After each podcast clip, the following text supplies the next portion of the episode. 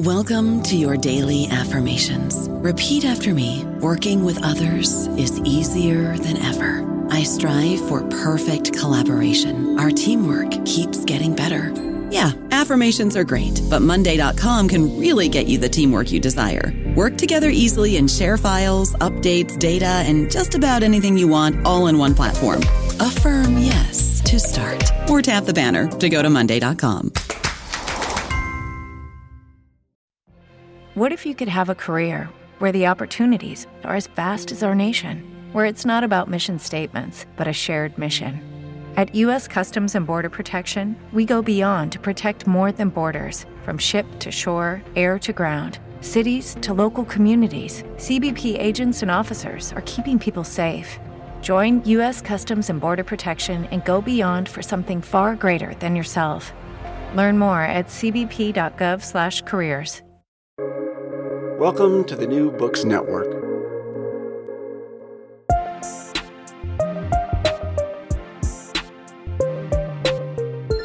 Welcome to Novel Dialogue, a podcast sponsored by the Society for Novel Studies and produced in partnership with Public Books, an online magazine of arts, ideas, and scholarship. I'm Chris Holmes, and I'm one of the hosts for Season 3. You'll be hearing from a few different hosts this season, including Novel Dialogue's founders, Arthi Bade and John Plotz. Today, I have the distinct pleasure of welcoming Damon Galgut, who will be in conversation with Professor Andrew van der Vlies. Damon is the author of 9 books, including The Good Doctor, which was the winner of the Commonwealth Writers' Prize, In a Strange Room, which was shortlisted for the Booker Prize, Arctic Summer, which was shortlisted for the Walter Scott Prize, and most recently, The Promise, which was the winner of the 2021 Booker Prize. And as Damon himself puts it, he has been writing books pretty much all of his life. He was born in Pretoria and currently lives in Cape Town. Andrew van der Vlies is a South African-born scholar and critic, educated at Rhodes University and at the University of Oxford. His published books include South African Textual Cultures, Present Imperfect, Contemporary South African Writing, and as editor, South African Writing in Transition with Rita Barnard. He is also editor of an edition of the essays of the novelist Zoe Wickham, Race, Nation, and Translation, published by Yale University Press. Currently based in South Australia, where he is professor in the School of Humanities at the University of Adelaide, Andrew is also extraordinary professor at the University of the Western Cape in Cape Town. He has been writing about Damon's work for many years now. Welcome to you both to Novel Dialogue. It's such a privilege to put the two of you in conversation. Sure, thanks, Chris, and hi to you both. It's a great pleasure to be speaking to you again, Damon. And I guess the first thing we should say is really congratulations on the well-deserved Booker win. We were amongst the very many people, many readers of your books who were absolutely thrilled.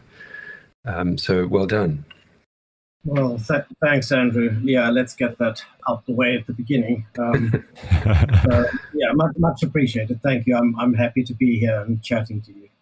So I guess an opening question, one that we can't really avoid, is just to ask how you've been managing in this very peculiar season that we're all enduring. How's it been in Cape Town? I'm thinking of you as someone I know likes to travel or has traveled a great deal.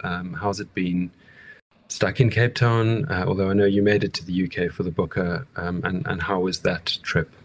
Well, you know, my lockdown homebound experience probably isn't that much different to anyone else's. I mean, it's had some unusual contours in the sense that in addition to being a novelist, I did for a while co-own a small restaurant in Cape Town, which died early on in the first lockdown. So, you know, there were other aspects of my life that perhaps felt a little more abrasive than the novelistic side. As for traveling, that was something I did more fervently in my earlier years. I'm far more sedentary these days, and sitting at home is something writers do with a, you know, certain facility and ease.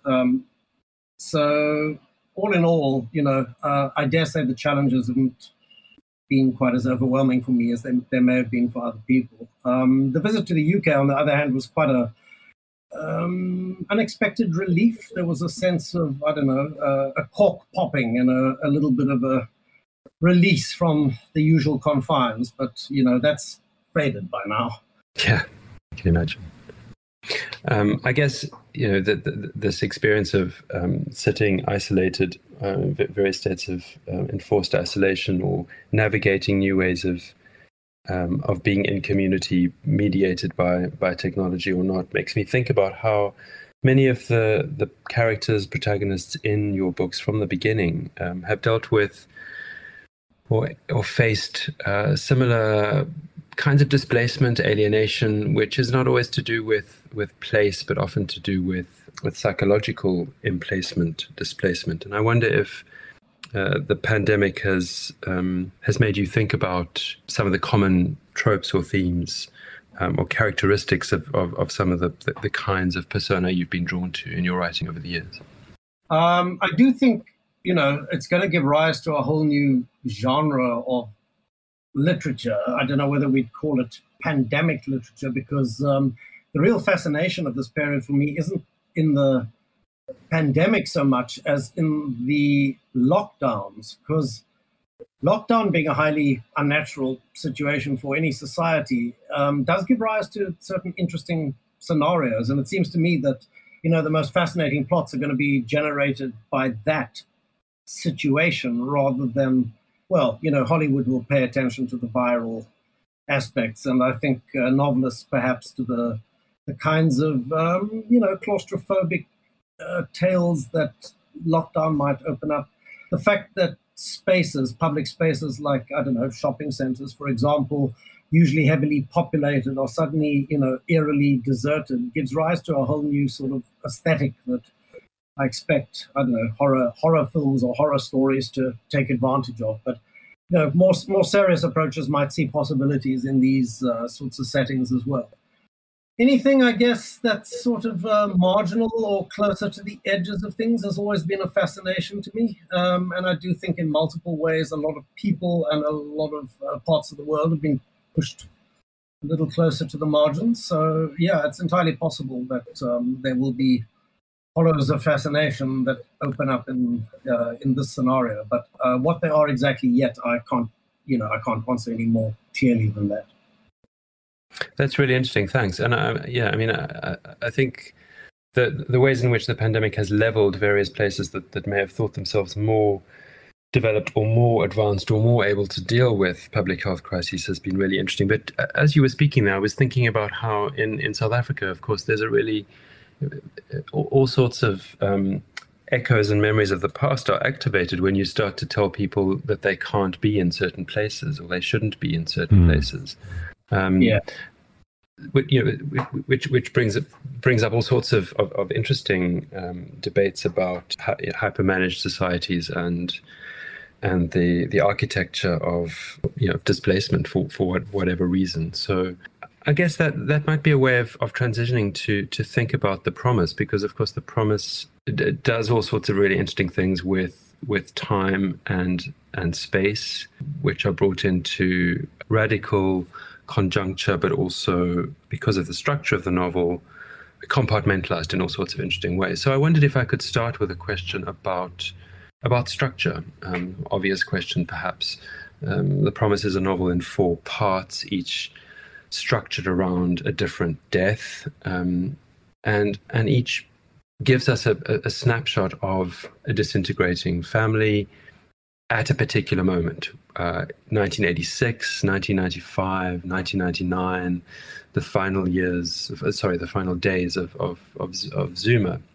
And I wondered whether you could say something about how the structure developed, whether you had it in mind when you sat down to start the book, why these particular moments?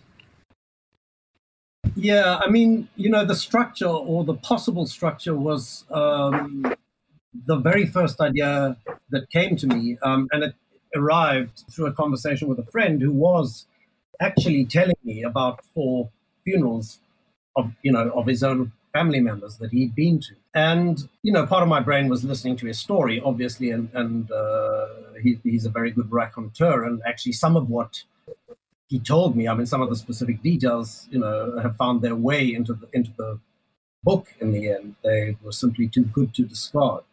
But another part of my brain was aware, as it often is, of, you know, how this story was being told to me. And I suddenly saw, well, I say suddenly, but in fact, probably the realization didn't come that day. It may have been something that cohered over a period of time rather than in a flash. But I saw the possibilities of telling a story in 4 panels. And, you know, the very specific story that you could open up if you used funerals as your sort of governing device. And once I dwelt on that idea for a bit, I began to see various other possibilities, because, you know, what appealed to me initially was that you could give a trajectory, a historical trajectory of this particular group of people.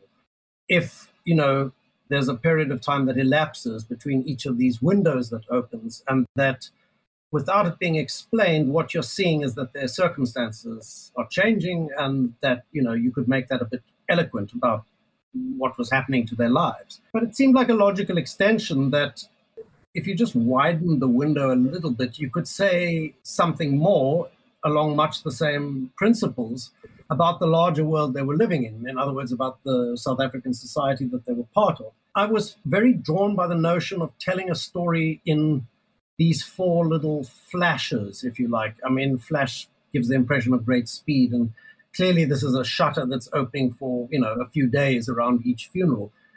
But that far more time is elapsing between these little shutter snaps. So in a certain sense, you know, the reader's imagination has to fill in the intervening time, but that it's very clear you're on some sort of trajectory. But yeah, it was the structure first and foremost that drew me. And I guess what was most attractive is that, you know, books tend to, in my case anyway, emerge from whatever is preoccupying me in a deeper way in my life at that point. And I guess my preoccupation in the writing of this book was the passage of time and time passing. So in a very personal way, it allowed me to, you know, express stuff that's, you know, just part of my general mental dandruff at the moment. But then it also gave me a little bit of free rein to, you know, express some of how I feel about the changes in, you know, national life in South Africa, the kind of journey we've been on in the last 4 decades or so. So yeah, in a nutshell, as succinctly as I can put it, that was my focus. I mean, the other clear thing is, you know, trajectory can go upwards. So it would have been possible with a different sort of story, maybe, to show that with the passage of time, the lives of these people were improving, the life of the nation was improving. I'm aware that the trajectory I've painted in both cases is a downward one, but it does seem to be in alignment with what I observe, unfortunately, and I guess just philosophically with what I feel about human life in general, that, you know, systems tend toward entropy rather than the other way around.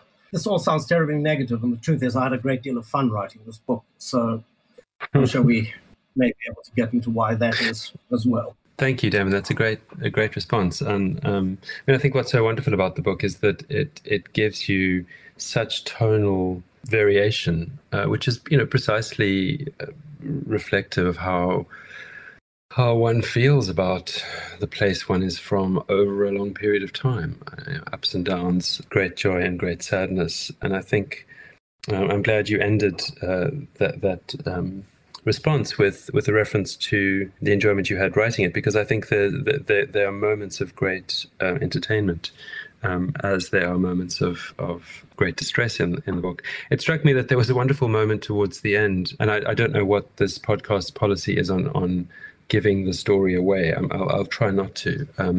But there's a moment towards the end when we discover that Anton is one of the Swart family siblings that we follow through the book, is himself writing a novel, he thinks. He has a manuscript, which is kind of thinly disguised autofiction, it seems. And his sister finds it and is reading it on her last trip to her last visit to the family farm, and we have this wonderful reflection on how it's very difficult to figure out what genre this book is. Is this a family saga or a farm novel? Is it a comedy or a tragedy? These interjections take over till very soon there's no story left, just a rough scheme of what the writer still intended. And it seemed to me that that was a lovely moment of you having fun with the reader and also pointing to the way in which your structure accommodates all of these different genres, as well, as well as all sorts of other structures one might overlay on a four-part, the seasons, for example. You say Anton's book is thinly disguised autofiction, but in fact, I think we never get to, see or really take in his completed novel because it's a failed novel. But from his notes and his intentions, it seems more like a book of wish fulfillment in a sense. The way he wishes his life would have gone, which is, indeed what motivates the writing of a great many novels. I think people do, live out their fantasy aspirations, or at least give a more idealized account of their lives than the truth.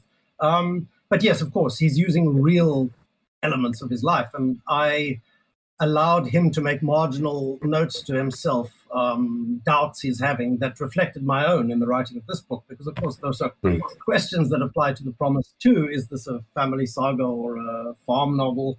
A farm novel being a staple part of the South African literary diet, as you'd know. Is it a tragedy? Is it a comedy? I mean, I may have my own answers to these questions, but I quite like leaving it open because I'm aware that, both are possible. In either of those cases. But yeah, the real comedy, if the book indeed does have this, element of comic relief, is in the voice, I think, the narrative voice, which is quite separate from the family and from the characters it's describing and from, the fates they're undergoing. So it was a very welcome development when I happened upon that voice, because it allowed me to put some space between myself and the rather depressing and heavy subject matter that I was focused on. And therefore, by extension, put that same distance between the reader and the subject matter. So to those whose ears are attuned, I think the ironic lens does provide some relief. Although, I have noticed not everyone can hear the irony, and therefore... Yes. One thing I discovered, if you are going to be leaping around, so very, very fast, you cannot do it without drawing attention to the fact that, there is a narrator behind this. So one of the usual sleights of hand that you're supposed to indulge in as a third-person narrator is you're supposed to conceal the narrator from view. You're supposed to, let the book, as it were, travel into the reader without any mediator, even though, we all know we're suspending our disbelief. But the truth of the matter is all stories are told by somebody. And instead of trying to, conceal or disguise this fact, I suddenly thought, well, there are probably advantages in embracing the technique that I've, started playing with and heightening the reader's awareness that somebody's telling the story. So I began to insert interjections from this narrator, some of them sardonic, and let this person, because sometimes it's a man, sometimes it's a woman, and sometimes not even quite a human presence, let this presence make its observations and be snide, be funny, which led, I think, at certain moments to an extreme coldness in the text, because there are times when, the narrative eye is so far outside events that it's almost, as one editor put it to me, cruel. But I took that as one extremity of narrative approach, and I tried to compensate by pegging out an opposite extremity, which followed the rule that if this narrator became so close to a particular character at certain intimate moments, that the narrative voice would actually fall into the character's head, and we would lapse into a first-person voice at certain moments. So I guess what it established was a range of possible narrative voices and techniques that became a kind of chorus through which I could drum up, contrasting sentiments. And all of this in a peculiar way that I haven't really tried to break down for myself too closely, became a voice of vitality, if you like, of life. I mean, the humor, I always think, is a sign of life.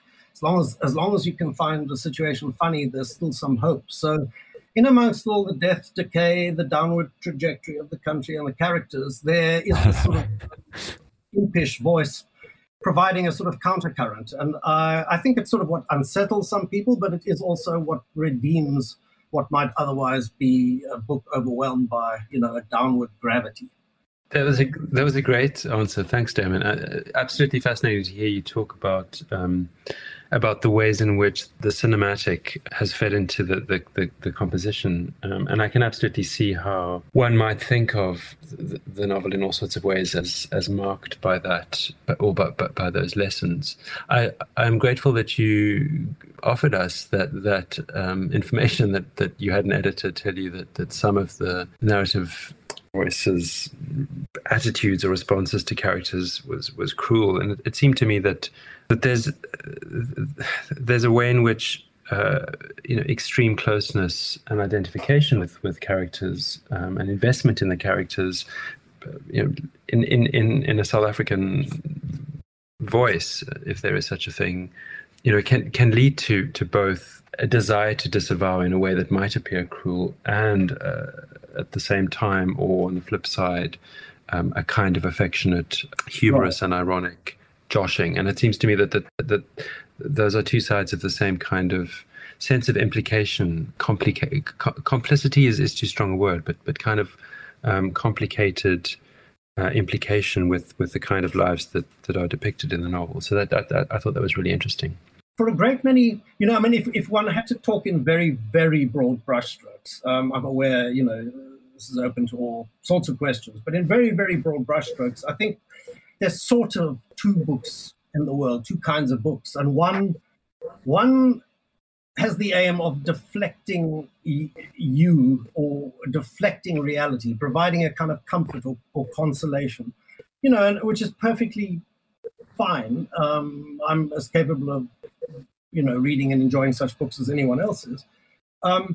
But there's another sort which in a certain sense removes or aims to remove, the human diffusion from things and to understand human life better by looking at things coldly. And they're almost distinct traditions in a way. I guess what may be different with this book is that it tries to embrace these two contradictory approaches.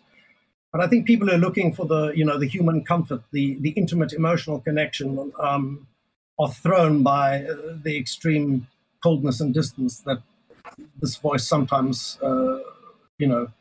morphs into, and perhaps the other way around too. No, it's a really important observation because I think what it says too, or rather another way of saying what you've just said would be to say that there are different kind of readers in the world. Readers who want to read books that are about themselves in one way or another, or readers that want to read about other people for reasons which may range from, Schadenfreude to kind of, exotic armchair travel or whatever. But I guess where I'm going with that is that a book from South Africa and about South Africans will appeal to or speak to readers of both kinds who will respond to the South Africanness in a number of ways. Either it will be purely background and the book will be about human drama which might be anywhere, right? It's sort of universal. They might look for very particular markers of the local, and invest that with whatever politics they bring to the book. And I suppose where I'd like to take that observation is to a question about allegory, which I've always been really interested in relation to your writing, because it seems to me that you've always been interested in both inviting but also refusing an allegorical reading. So for example, I was just looking over my notes and I remembered that your character Frank in The Good Doctor says things like, if this was an allegory, but it was only real life. And we have a wonderful moment in The Promise that made me laugh, because there's that moment where Anton is in the military camp. He's a conscript. He's 19. And he's had a very difficult experience. I won't spoil for the reader, for listeners, what it is. And he meets a fellow conscript. I ask him what his name is, and the guy says Payne, and we read on the page Payne. And Anton's response to him is, "Are you an allegory?"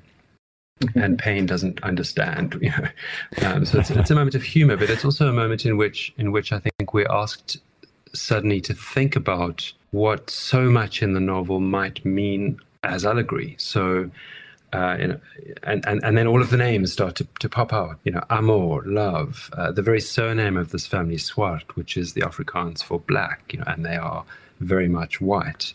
You know, moody, who, you know, there's a character who's pretty moody, Simmers, who simmers, Dean DeVette, who is, you know, the kind of plodding, legalistic character in all sorts of ways. So I wondered if you wanted to say something about how you think about allegory, whether you think about allegory, What you think about the expectation that a reader might bring to a text that what they're reading is somehow allegorical. And maybe allegorical isn't a term that we want to necessarily stick to, but you know, characters who represent other things more broadly.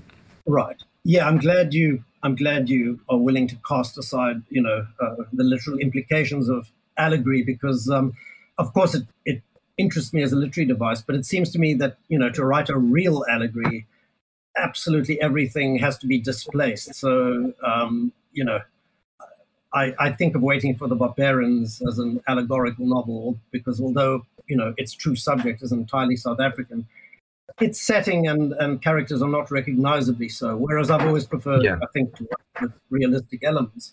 But you're right, I am playing games, and the games are all of a, you know, the self-conscious literary nature that second meanings of words and the sorts of suggestions that words bring up in the form of, you know, a kind of subterranean echo of some sort. That's always been of interest to me. But in the case of this particular book, I guess it took a particular edge in the sense that, you know, it's an extension of what I was chatting about earlier, the fact that this is a story being narrated by somebody, as all stories are, and that fact is not being concealed. So once you're not concealing it, you can draw attention to it. And there is a very self-conscious sort of strain running through the book, with which I, you know, it's some of my moments of greatest fun emerged from the sort of inbuilt in-joke between the reader and me that the, you know, the characters in the book don't always know they're in a novel, but we do.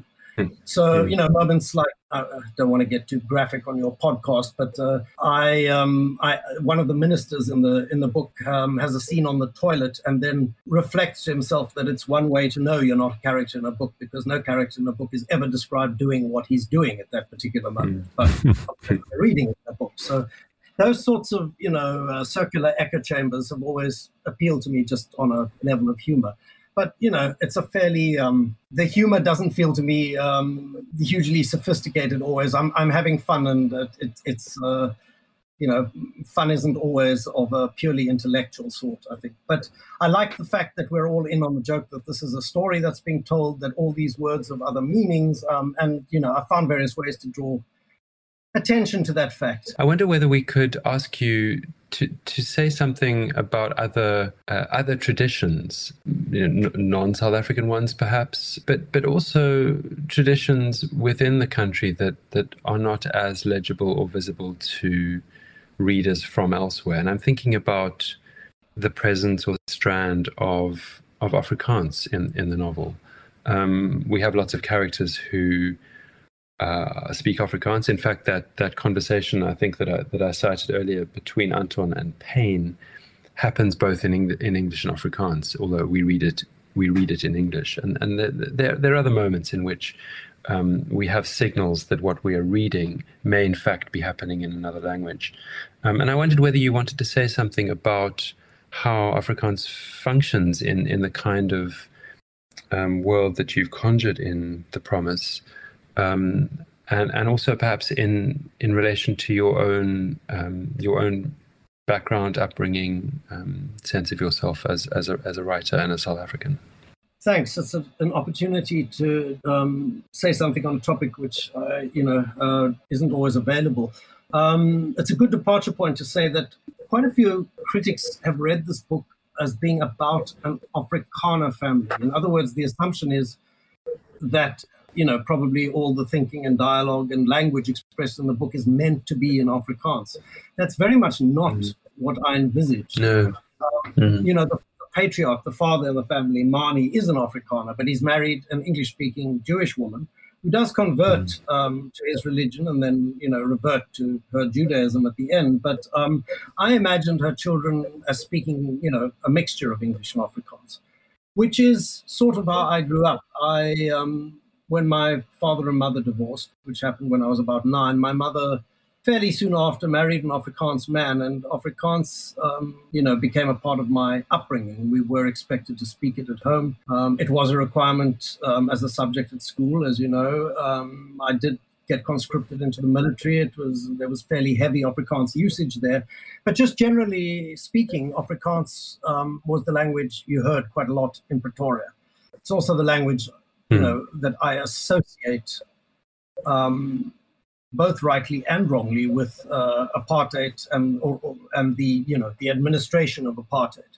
So my associations with Afrikaans are not great ones. I mean, my stepfather was not a benign figure in my life, and my general associations with that period are not, and by extension with Afrikaans are not great. Damon, I wonder if we could ask you to read a section from the novel, a short bit that's quite illustrative of the promise of the novel. It starts on the top of page 82. Would you be willing to read that for us? Yes, of course. The sequence begins with Amor, the youngest sister, in conversation with her older brother, Anton. Her little face is lit from within by its sureness. Amor, he says gently. What? Salome can't own the house. Even if Pa wanted to, he can't give it to her. Why not? She says, puzzled. Because, he says, it's against the law. The law? Why? You are not serious. But then he looks at her and sees how serious she is. Oh, dear me, he says, do you have no idea what country you're living in? No, she doesn't. Amor is 13 years old. History has not yet trod on her. She has no idea what country she's living in. She has seen black people running away from the police because they're not carrying their passports, and heard adults talking in urgent low voices about riots in the townships. And only last week at school, they had to learn a drill about hiding under tables in case of attack. And still, she doesn't know what country she's living in. There's a state of emergency, and people are being arrested and detained without trial. And there are rumors flying around, but no solid facts, because there's a blackout on news, and only happy, unreal stories are being reported. But she mostly believes these stories. She saw her brother's head bleeding yesterday from a rock. But still, even now, she doesn't yet know who threw the rock or why. Blame it on the lightning. She's always been a slow child. One thing, though, perturbs her. But why, she says. Why did you tell Pa to give Salome her house if you knew he couldn't? He shrugs. Because, he says, I felt like it. And it's exactly then, in the tiniest way, without even knowing it herself, that she begins to understand what country she's living in. The next day, she's dispatched with her suitcase back to the hostel. Just for a few months more, Pa tells her when she tries to protest, till things settle down. She knows better than to argue. She can hear from his voice that it's useless. Even though he promised, and a Christian never goes back on his word.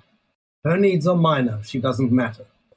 So Lexington drives her to the school and drops her by the fish pond, and she must slowly ascend the narrow stairs to the dormitory with its cold linoleum floors, the beds in their regulated rows, identical, and hers in the corner, unchanged.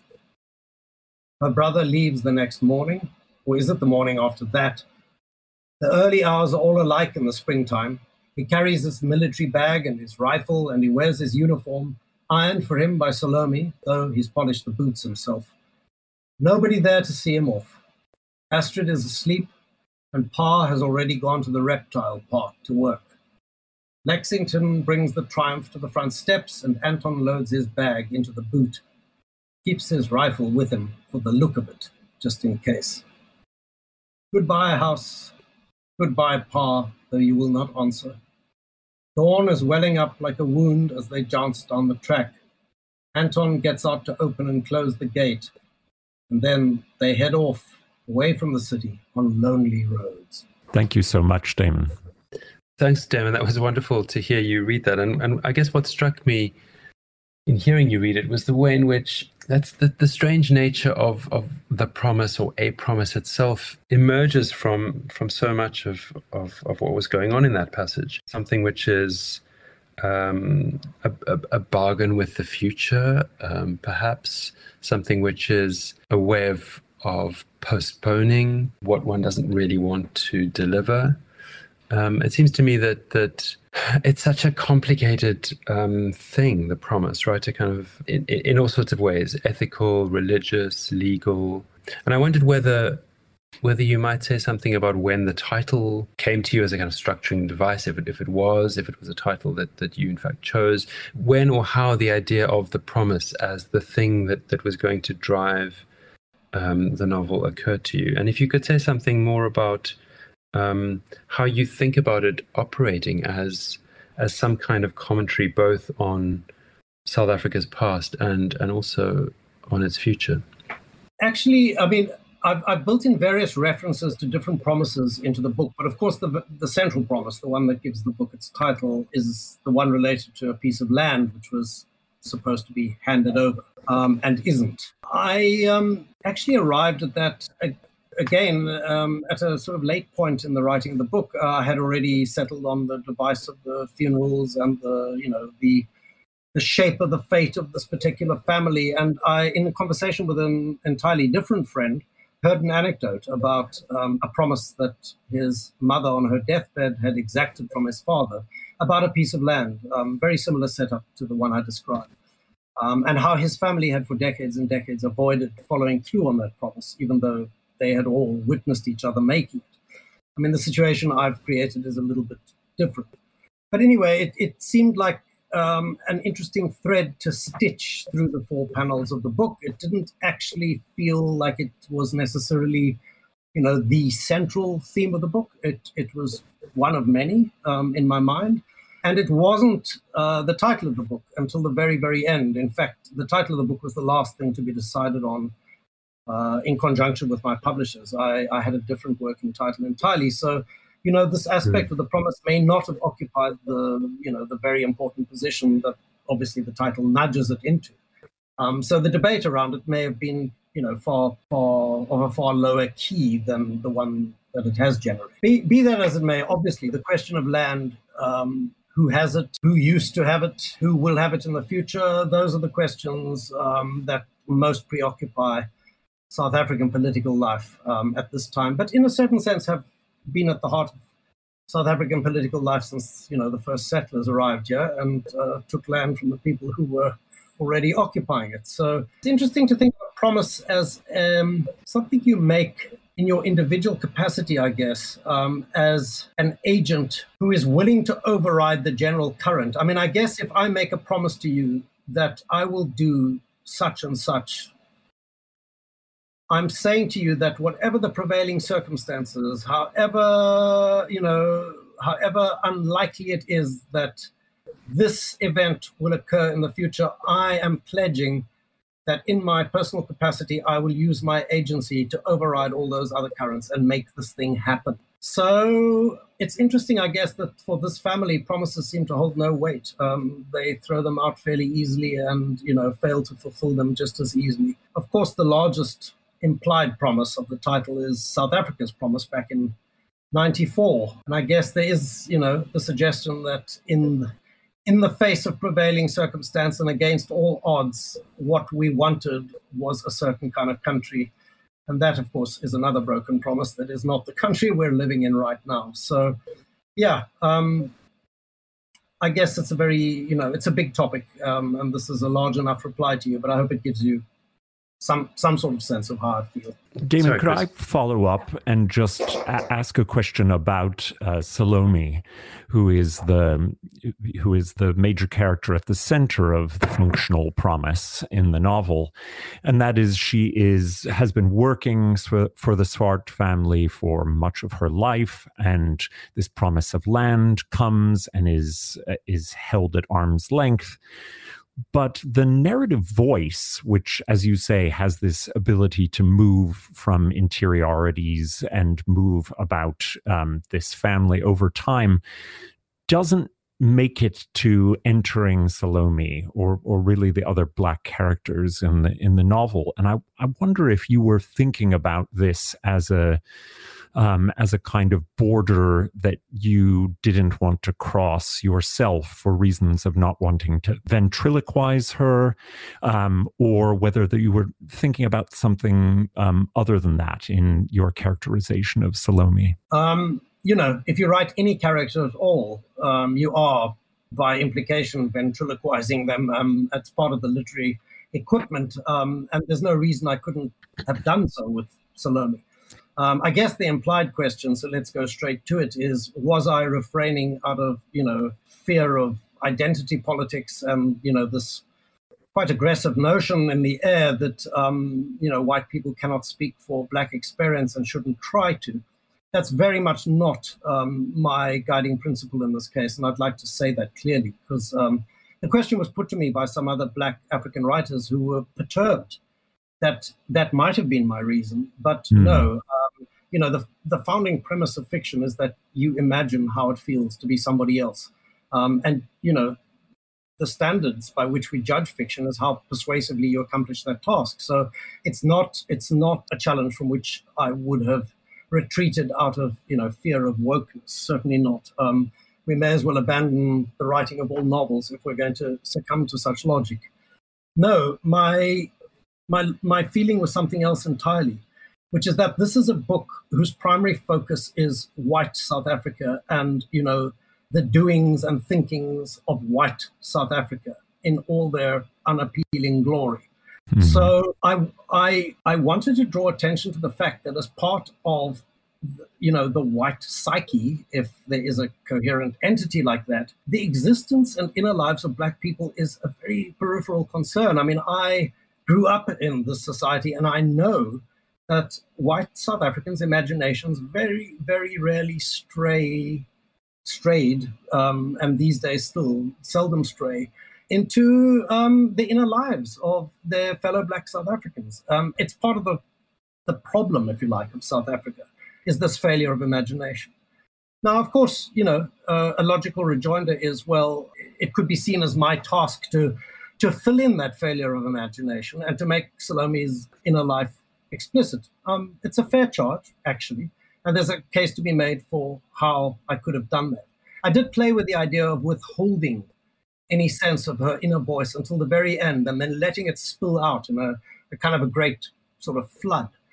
But I opted instead, rightly or wrongly, for the literary device of withholding her voice, creating a zone of silence and absence where she is, and letting that silence and absence sit at the very heart of the book.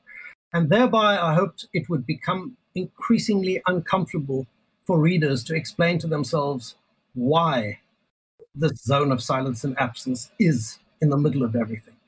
I dislike books that give you the comfort of the illusion that due attention has been paid to all characters, that all loose ends have been tied up and all questions have been answered. It doesn't resemble the real world, and it certainly doesn't resemble South Africa 27 years into democracy.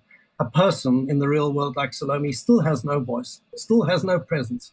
And I wanted to make that a literary problem, not just, a real life problem.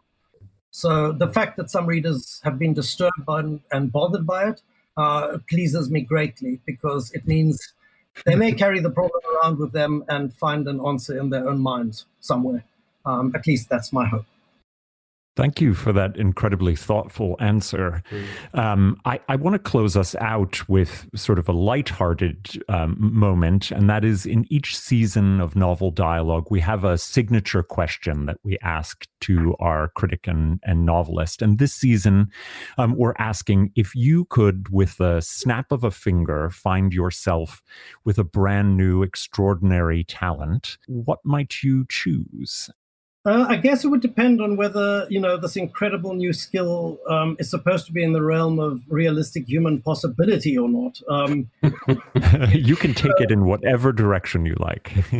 Well, I'll give two hedged replies then. I mean, if it's in the realm of, human possibility, I'd love to be a great dancer. I've always been a terrible dancer, and I strongly suspect that if I had that skill, I'd probably enjoy my life a great deal more, be out in the world a great deal more, and I probably never have ended up as a writer. So that's, a kind of secret fantasy, I guess. If I'm allowed an unreal skill, it would probably be, the power of invisibility. I can see a great many advantages and interests that would open up with that particular power, but let's not, get too specific. Well, I, for one, am thankful that you never found the dancing bug, because I'm grateful for your life as a writer. And I just want to thank you both for this wonderful conversation. Listeners will be able to find links to The Promise, as well as the other books we've discussed here in the episode, at noveldialogue.org, where you'll also find all of our previous episodes and recommended books. We're grateful to the Society for Novel Studies for its sponsorship, to Public Books for its partnership, and we wish to thank Duke and Brandeis Universities for their support. Hannah Jorgensen is our production intern and designer, Claire Ogden, our sound engineer, and James Draney, our blog editor. Thank you very much for tuning in. This has been Novel Dialogue.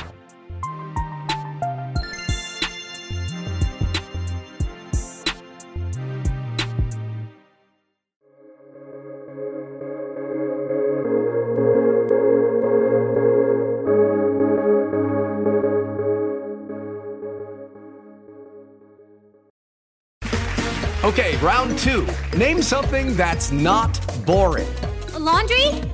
Ooh, a book club. Computer solitaire, huh? Ah, oh, sorry, we were looking for Chumba Casino. That's right, ChumbaCasino.com has over 100 casino-style games. Join today and play for free for your chance to redeem some serious prizes. ChumbaCasino.com. No purchase necessary. Void where prohibited by law. 18+ terms and conditions apply. See website for details.